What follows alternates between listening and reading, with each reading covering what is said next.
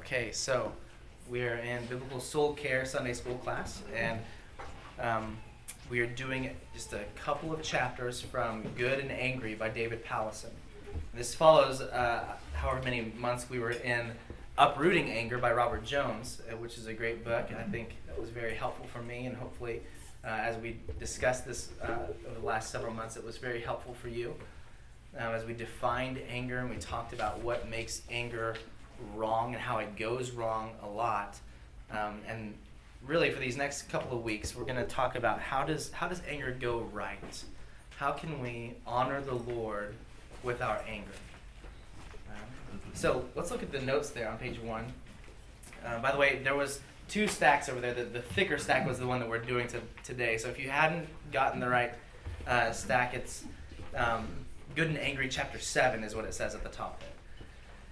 But let's do a thought experiment, and I'm not going to ask anybody to share unless you really want to. Which, but think about the last time you were angry, like above irritated, even though irritation is also angry. But think about the last time you were angry and kind of play that back in your mind. What happened? Who was there? What the circumstances were? Now, think about how you responded to it. I'll give you a second. It should be playing back in your mind a little bit. So you were angry and you had a response, whether that was you did something or said something, or whether you just kind of clammed up and didn't do something. That's still a response to the situation. Now, let's look at these questions here. Was your response truly honoring and glorifying to God?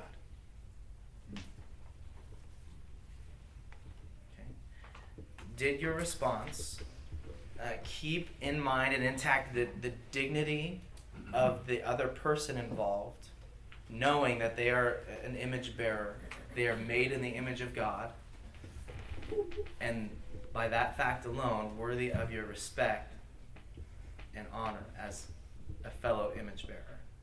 Did you keep that in mind? Most of us probably are thinking, no. Probably not. I didn't do that very well. Okay, so now we're going to go back there for a moment in your mind. What would it have looked like to do that? To do those things? To have in mind the glory and honor of God and the respect and dignity of the other image bearer. What would it have looked like for you to respond in that way? When I was thinking about how to start this little mini-series, I was a little bit, I don't know if you feel this way, but I think sometimes when I'm angry, I don't really, truly, all the way believe that I could really glorify God with my anger. It kind of seems like a lost cause sometimes. Like if I go back there to what made me angry and I imagine trying to respond in a different way that honors the Lord and honors the person, I'm like, how am I supposed to do that? They were really mean. They're really bad. They did something awful. They did that thing that really gets on your nerves. They did that. How am I really, like, is that really a realistic expectation? Do you think it's possible to redeem your anger for the glory of God? And of course the answer is what? What is the answer? Yes, it is yes, and we all know in Sunday school we have to say yes, yeah, it's, of course, Brock, it's possible. But how do you do it? And what Jesus, yeah. So we know it's possible, and so this morning and the next probably week or two, we're going to talk about what are the ingredients that you have to have in your heart.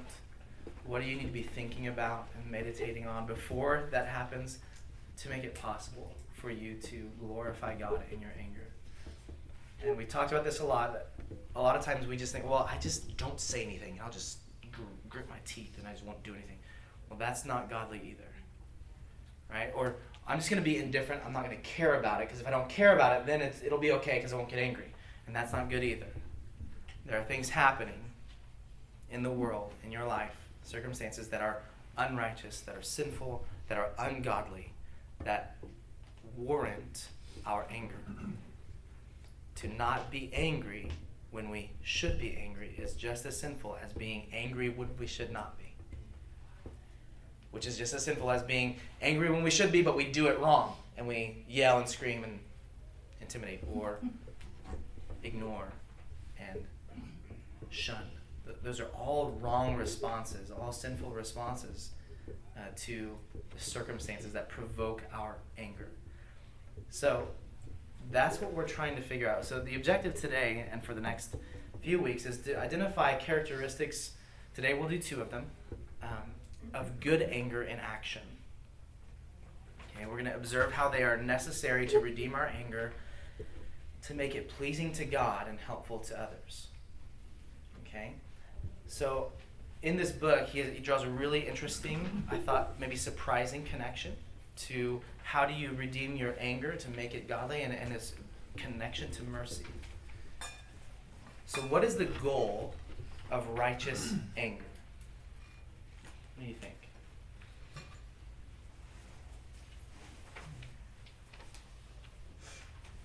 Let me remind you of the definition we've been working out for like the last 7 months or whatever it was.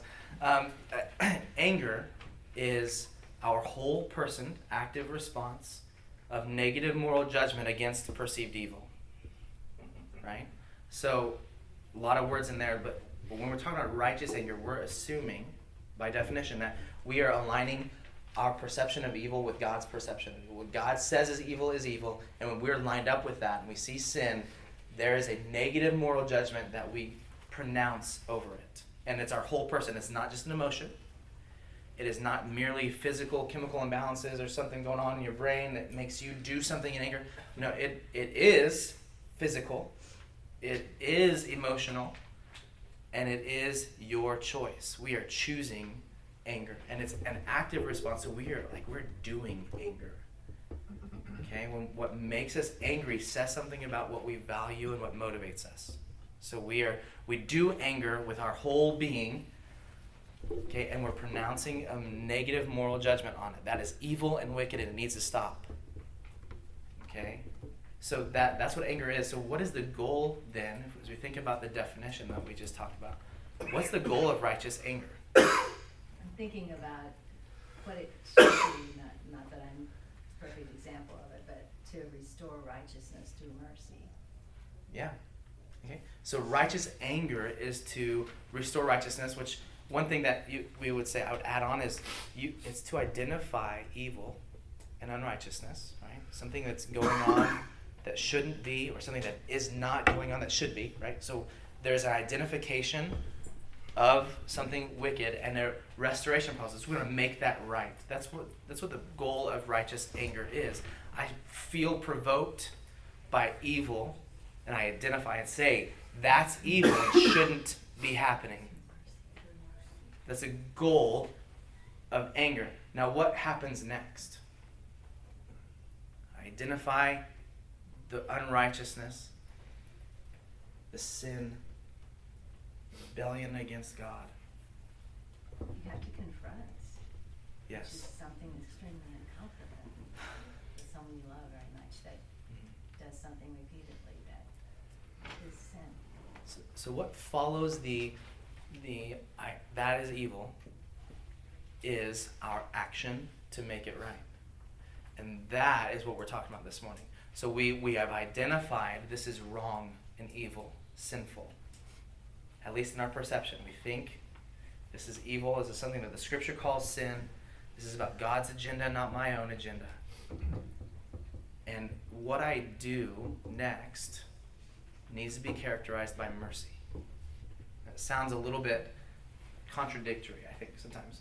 So if righteous anger is our whole person response, that what comes next needs to be our merciful action to make it right. As much as we can, right? So as we talk about mercy, we must carefully think about what mercy actually means and what it requires of us. But first, it might be helpful to consider what mercy is not. So what are some possible misunderstandings about mercy? Maybe that you've had before, or you have talked to somebody and they have talked about mercy and you're like, that's not quite what mercy means. What are some misunderstandings or misapplications of mercy?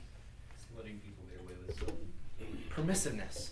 Just letting it go. Well, I just have to have mercy on him. You know, God tells me to be merciful, so I just let that go. What else?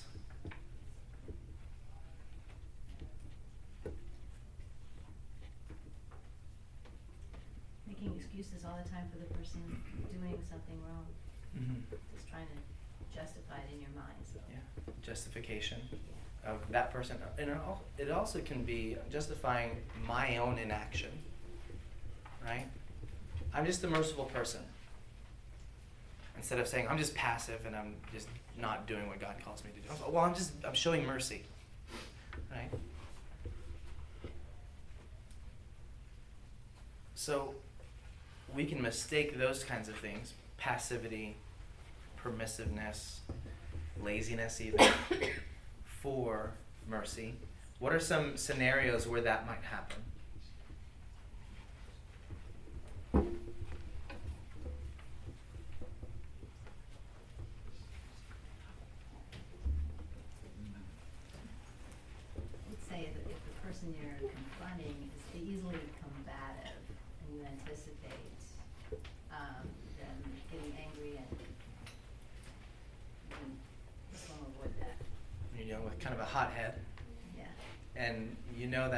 To kind of confront them, you think you probably need to do, but they're gonna respond badly. So I'm gonna extend mercy, right? Okay, good. What else? I think if it's a repeated occurrence, you just say, "Well, that's just the way they are.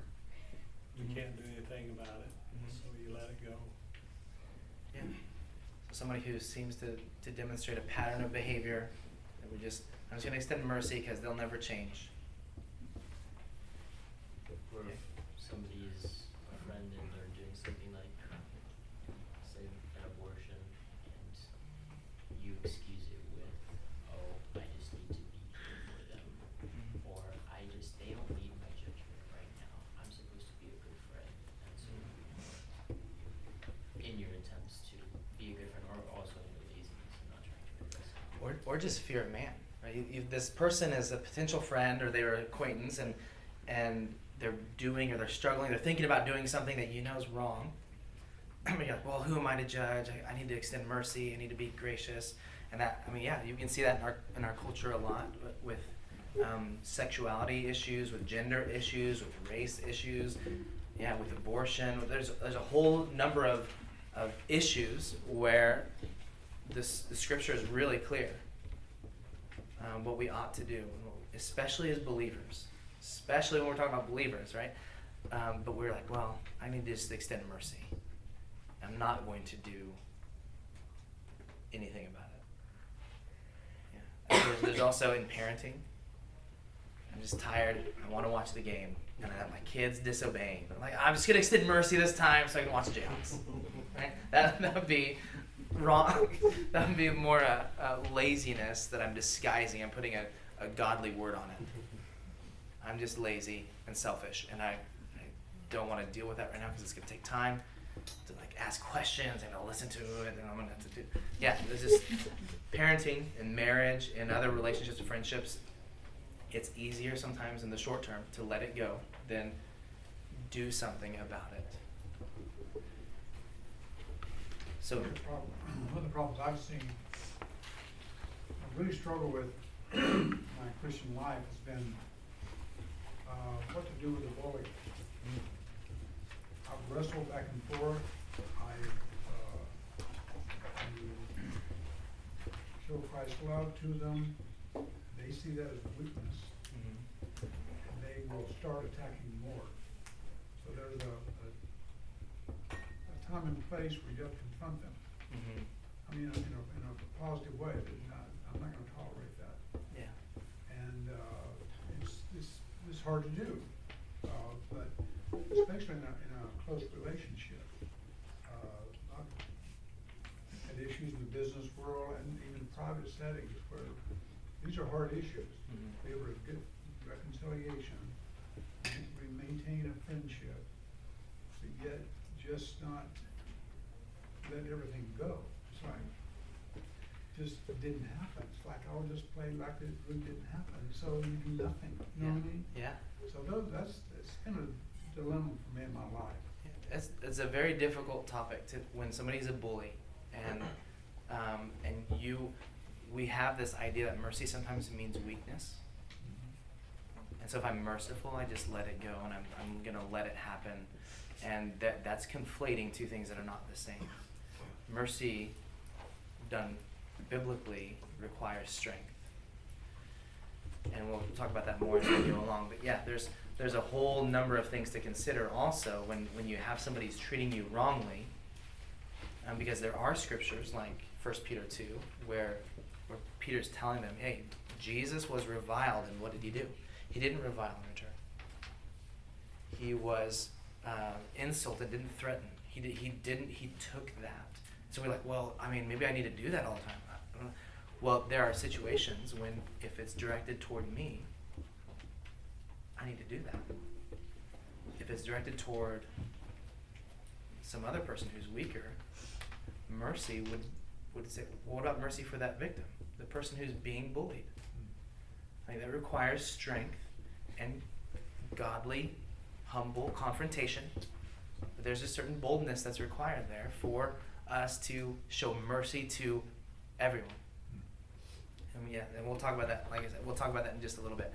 Let's look at the next passage on page 2, top of page 2. Sorry, go ahead. Have you defined mercy? We have not yet. Okay, we're gonna get to that. We'll get there. Okay. Yeah. Cliffhanger. So what is mercy? What mercy is not? So I'm going to read a couple of passages, and there's a little blank for you to fill in there. What mercy isn't? So, and there's a couple of different answers you can get here. I've got an answer in mind, but I'm not grading your papers. So, 1 Kings 1, 5, and 6. Now Adonijah, the son of Haggith, exalted himself, saying, "I will be king." And he prepared for himself chariots and horsemen and 50 men to run before him. His father, who's King David, his father had never at any time displeased him by asking, "Why have you done thus and so?" He was also a very handsome man, and he was born next after Absalom. So mercy is not what? David messed up here. He was not being merciful to his son. What can we say mercy is not from that text? Spare both the figurative and the literal. So yeah, like letting it go. It's not passive, we could say. It's not permissive. It's not just letting whatever happened happen. Let go and let God. You know, God will take care of him if he. Sure, he's my son, but yeah, I mean, he's really God's kid too. Like, there's a kernel of truth in there, right? But mercy is not being passive and permissive and just letting it go. 1 Samuel 2:22. Now Eli was very old, and he kept hearing all that his sons were doing to all Israel, and how they lay with the women who were serving at the entrance to the tent of meeting. And he said to them, "Why do you do such things? For I hear of your evil dealings from all these people. No, my sons, it is no good report that I hear from the people of the Lord spreading abroad. If someone sins against man, God will mediate for him. But if someone sins against the Lord, who can intercede for him?" But they would not listen to the voice of their father, for it was the will of the Lord to put them to death. I'm also going to go on. I didn't want to take up a whole lot of space. So in 1 Samuel 2, verse 29, we read this. This is the Lord talking to Eli. "Why then did you scorn my sacrifices and my offerings that I commanded for my dwelling? And honor your sons above me by fattening yourselves on the choicest parts of every offering of my people Israel." So there's God's charge talking to Eli. Okay. And it's giving a little bit to chapter 3, verse 10 through 14. This is when God's talking to Samuel as a boy, telling him what's going to happen. Here's what he says. Verse 10, "And the Lord came and stood, calling out as at other times, 'Samuel, Samuel.' And Samuel said, 'Speak, for your servant hears.' Then the Lord said to Samuel, 'Behold, I am about to do a thing in Israel at which the two ears of everyone who hears it will tingle. On that day I will fulfill against Eli all that I have spoken concerning his house from beginning to end.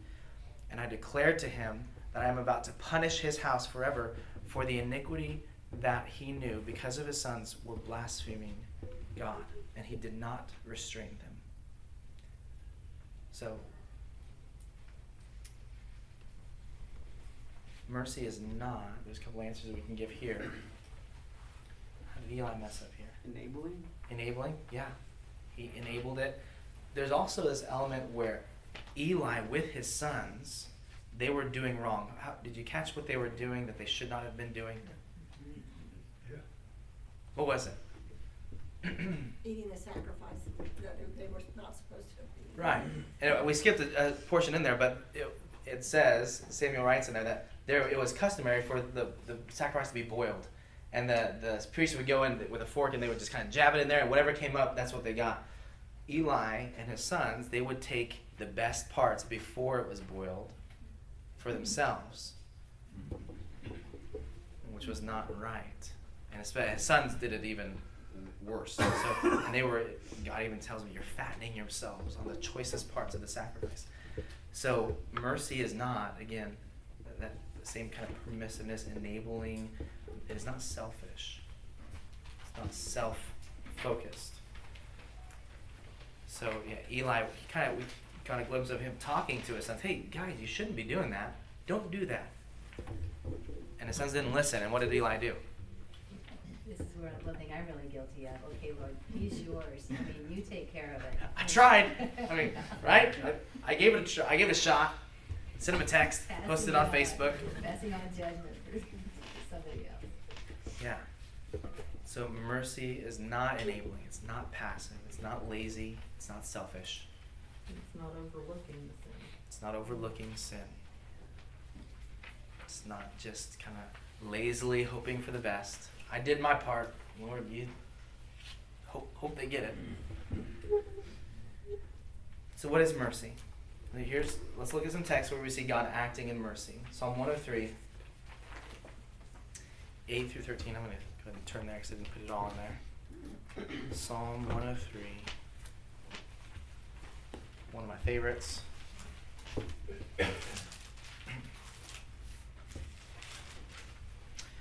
All right, we'll start in verse 8. It says, "The Lord is merciful and gracious, slow to anger and abounding in steadfast love. He will not always chide, nor will he keep his anger forever. He does not deal with us according to our sins, nor repay us according to our iniquities." That's the key part there. We'll read that again in a minute, but it continues, "For as high as the heavens are above the earth, so great is his steadfast love toward those who fear him. As far as the east is from the west, so far does he remove our transgressions from us. And as a father shows compassion to his children, so the Lord shows compassion to those who fear him." So what do we learn about God's mercy in those verses? Let's go 8 through 10 real quick. Let me read it again and think, what am I learning here about the mercy of God? "The Lord is merciful and gracious, slow to anger, and abounding in steadfast love." Let's stop there in verse 8.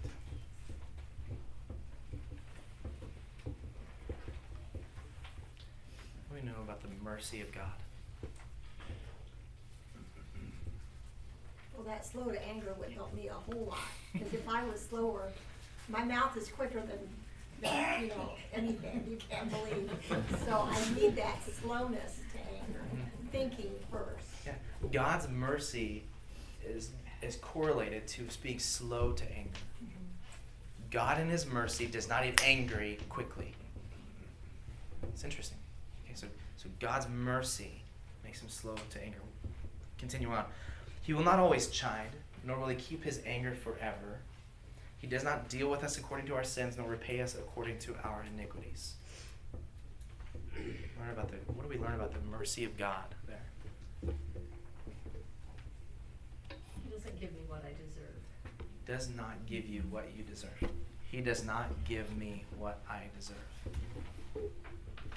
All of us deserve condemnation, eternal death for our rebellion and our hatred of God, for our ungodliness, for our high-handed sins, outright rejection of him. We deserve death. And in his mercy, he does not deal with us according to our sins, nor repay us according to our iniquities. That's amazing. We can say God's not fair in that sense, to be a little bit provocative. God is not giving what I deserve. Anything else from that text that anybody want to point out? There's an end to it also, but it's not your grudge that you're holding on to forever. It comes to an end.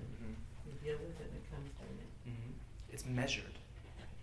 God's mercy and his wrath, both his anger, his discipline, all of that is perfectly appropriate and right. He doesn't fly off the handle and get out of control over something that he shouldn't.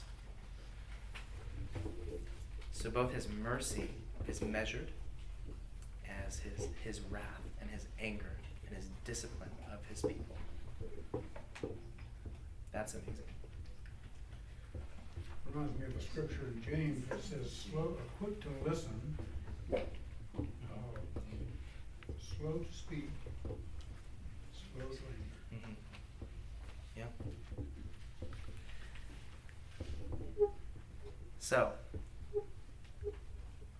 let's look at Ephesians 2, 1 through 7. Ephesians 2. Another very well-known text.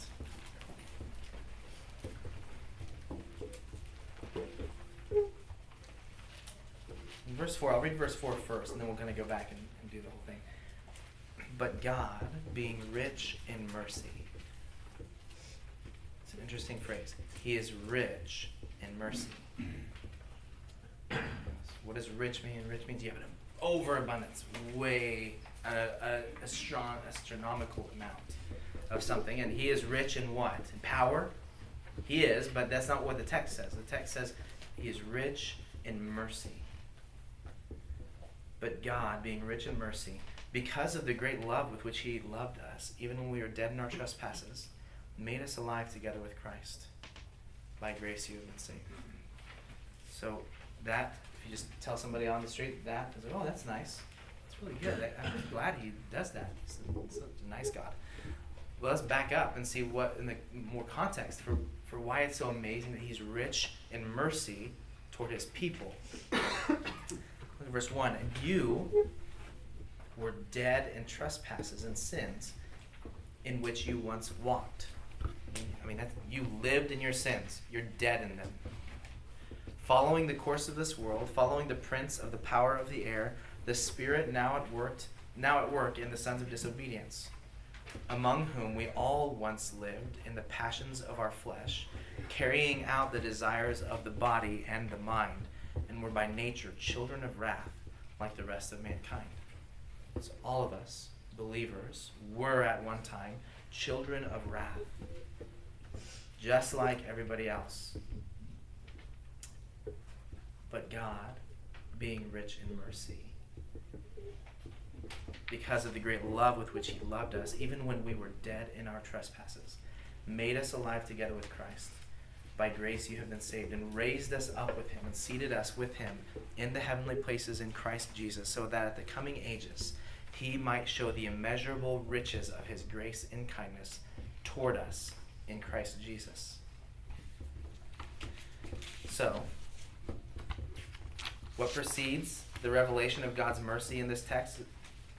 Looking at verses 1 through 4, what do we see?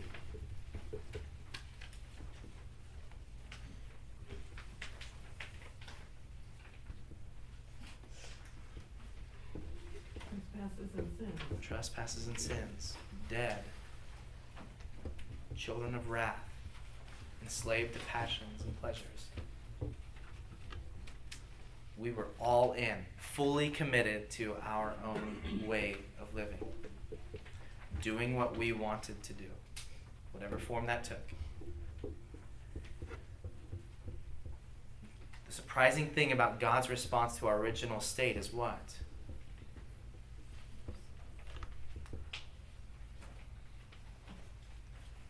He saved us from it. He saved us. He is merciful. But, so you would expect for him to say all that stuff, we're so terrible, and you know what's going to happen? And when you die, bam, you're going to get hammered. And it's going to be really bad, and you deserve it. But he doesn't go there. He says, but God, being rich in mercy.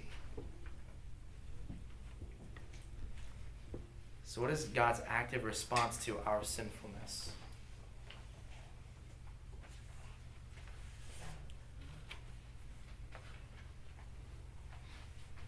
On the cross for us. Yeah, you talk about anger and somebody provoking you to anger, and you returning it to him, and we're in our sinful anger doing that. God in his anger and in his mercy does not just execute. He makes a way for us to be saved. Jesus comes and lives a perfect life and dies on the cross, taking all of the wrath of God for each one of his people on himself. Amazing. So what is mercy?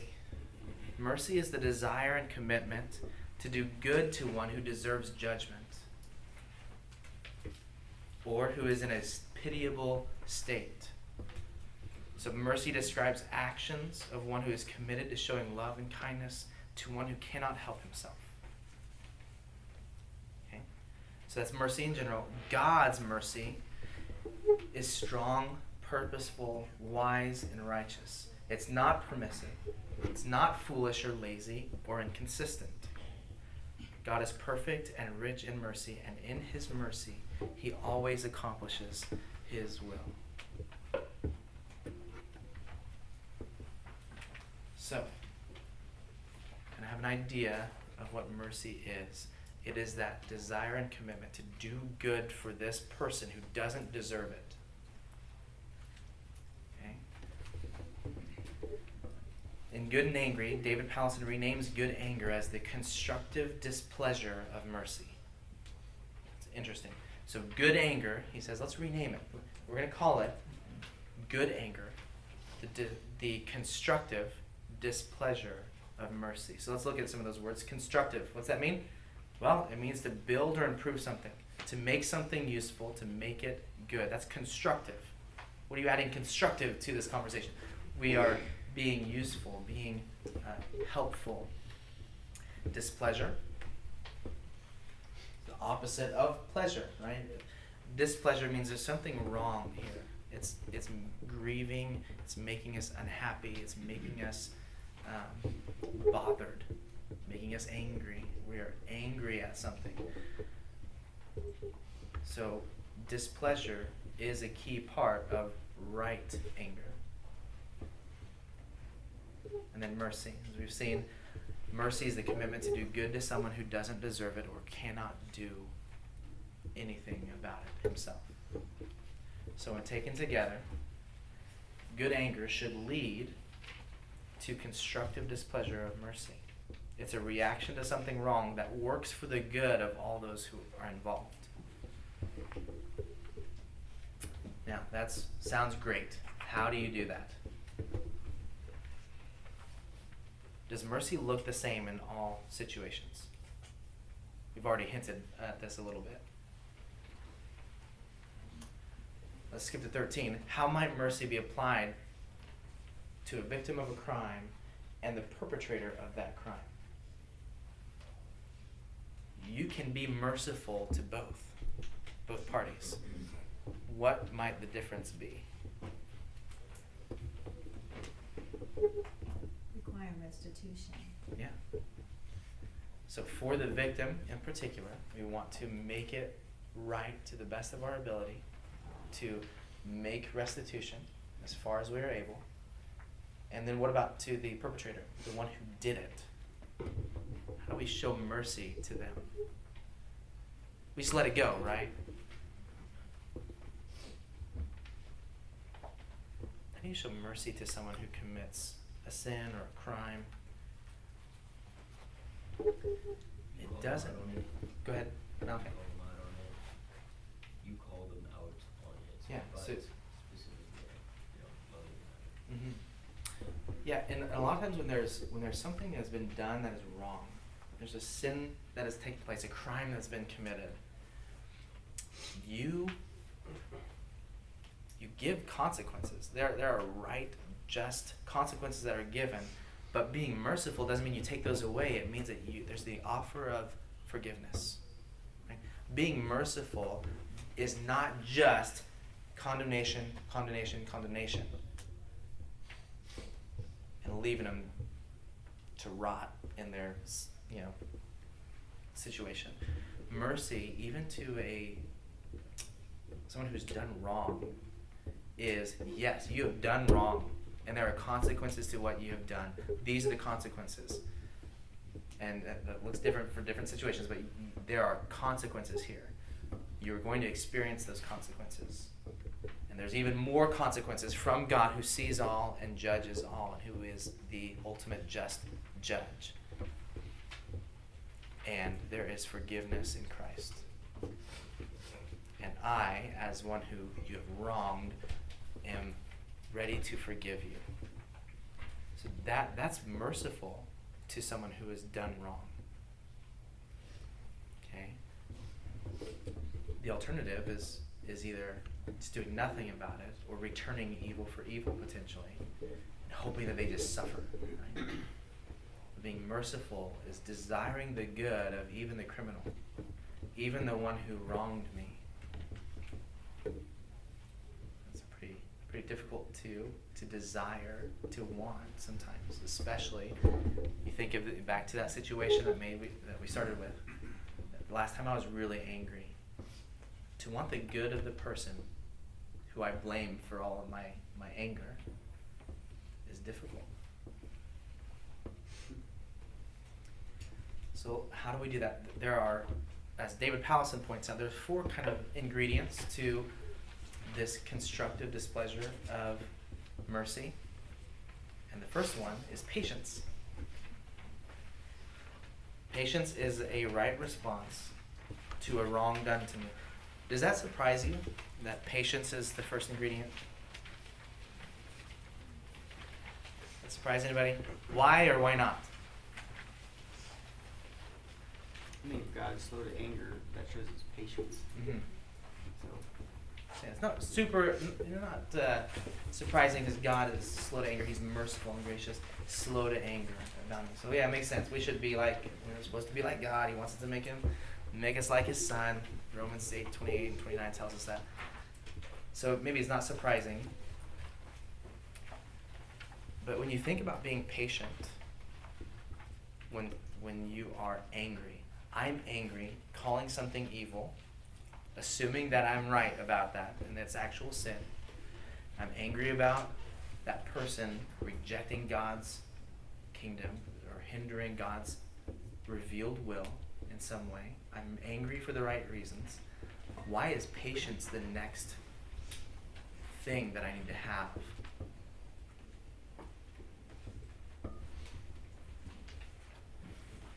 You need to be able to exhibit self-control, mm-hmm, in talking to them, and so biting your tongue initially while you determine how you're going to respond to it, rather than just flying off the handle. And when I say patience, that is good. We need patience in that moment to not overreact, not to return evil for evil, right? We need patience to not do that, to be slow to anger, but also long-term, in the next weeks and months, years maybe. How does patience work in that situation? It's almost persevering. It's persevering. People don't change like that. I get angry, so you need to change right now, and tomorrow it better not happen again. Right? There is a patience.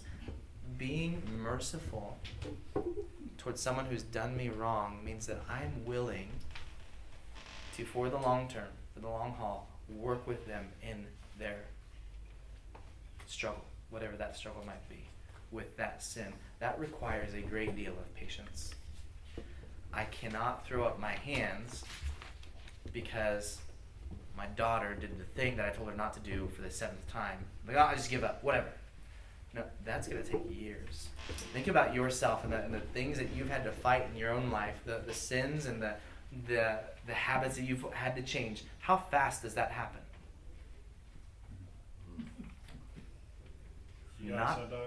Not very, right? Months, sometimes years, sometimes, to grow and put certain sins to death sometimes. Anger might be one of those things. Anger is a thing. I explode when I get angry. It might take me quite a while to overcome that. And so I'm going to need my brothers and sisters in Christ, my family members, to be patient with me as I grow in godliness, to stop my anger issue, stop that explosive anger. Malachi. Did you say throw up hands or throw hands? I don't even remember what I said. Throw up your hands. I probably didn't say throw hands. That's probably not a good idea. So, we have... Similar to mercy, at the top of page 4, similar to mercy, patience can be misunderstood and mistaken for the cheap knockoffs like permissiveness and laziness and tolerance of wrong. Instead, patience looks like being slow to anger while we work through the wrong situation to bring about righteousness over time.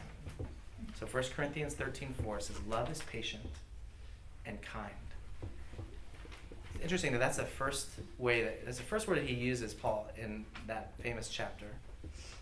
Love is, I mean, it could have been a whole lot of other things. Love is a warm feeling you get on the inside. No, love is patient. That's interesting. Love is patient and kind. Love does not envy or boast. It is not arrogant. Why would love need to be patient?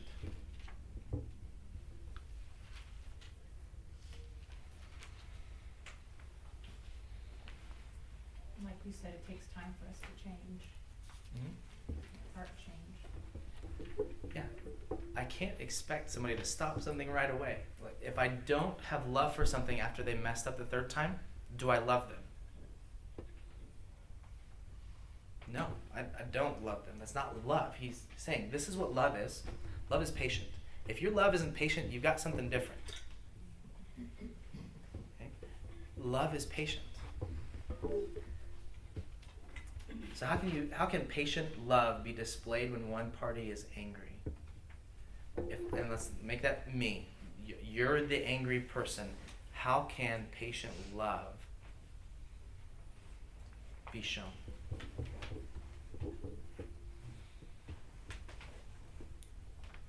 Listen to them, even if they're wrong. Mm-hmm. Yeah. So I can listen, Jason.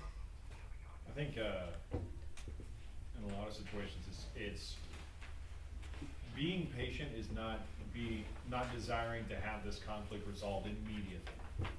So it's an uncomfortable situation when someone, you go into the office and someone's yelling at you for, ultimately isn't necessarily anything that you had a whole lot of control over, but they're riding that high of that anger. It's kind of like trying to derail a train. You got to give it a little bit of time to slow down. So that's why you need that patience to just, yes, you're getting yelled at, and this is uncomfortable in the moment, but if you just let them run their course, and then when that blood's down, when you're not necessarily in a confrontational moment, you're in a, hey, listen, I'm sorry, I know this is really uncomfortable for you. I'm just going off of what I was told, and just having that patience and not having that desire to gratify yourself to, hey, you don't get to yell at me, kind of mentality. It's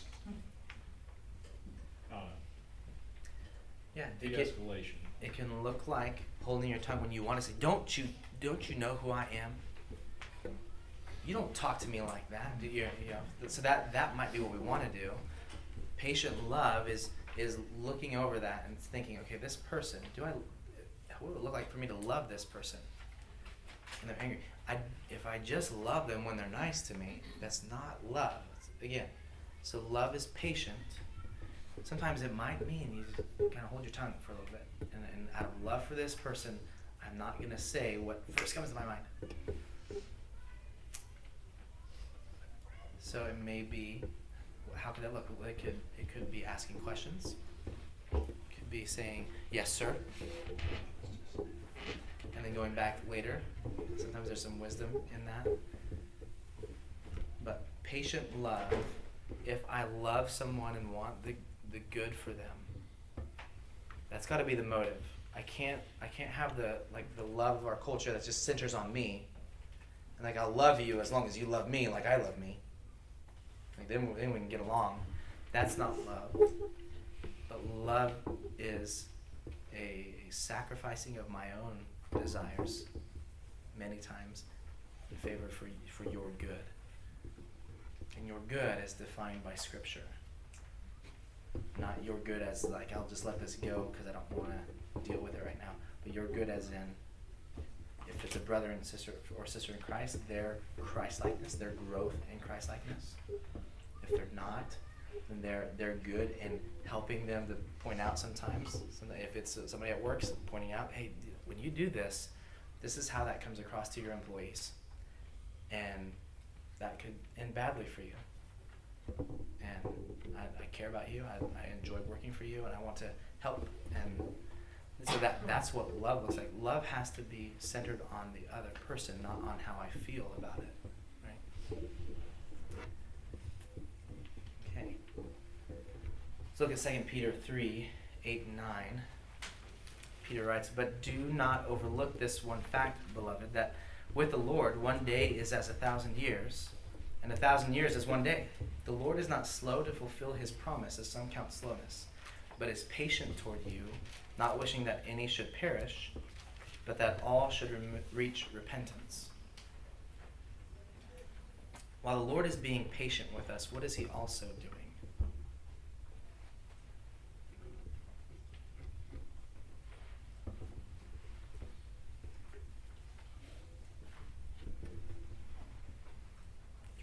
Towards repentance.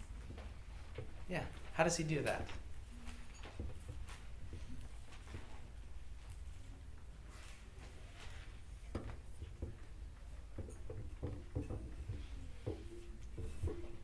I think that if we're in his word and we're fellowshipping with other believers, studying the Bible, then he'll be working through our lives and convicting us of our sin.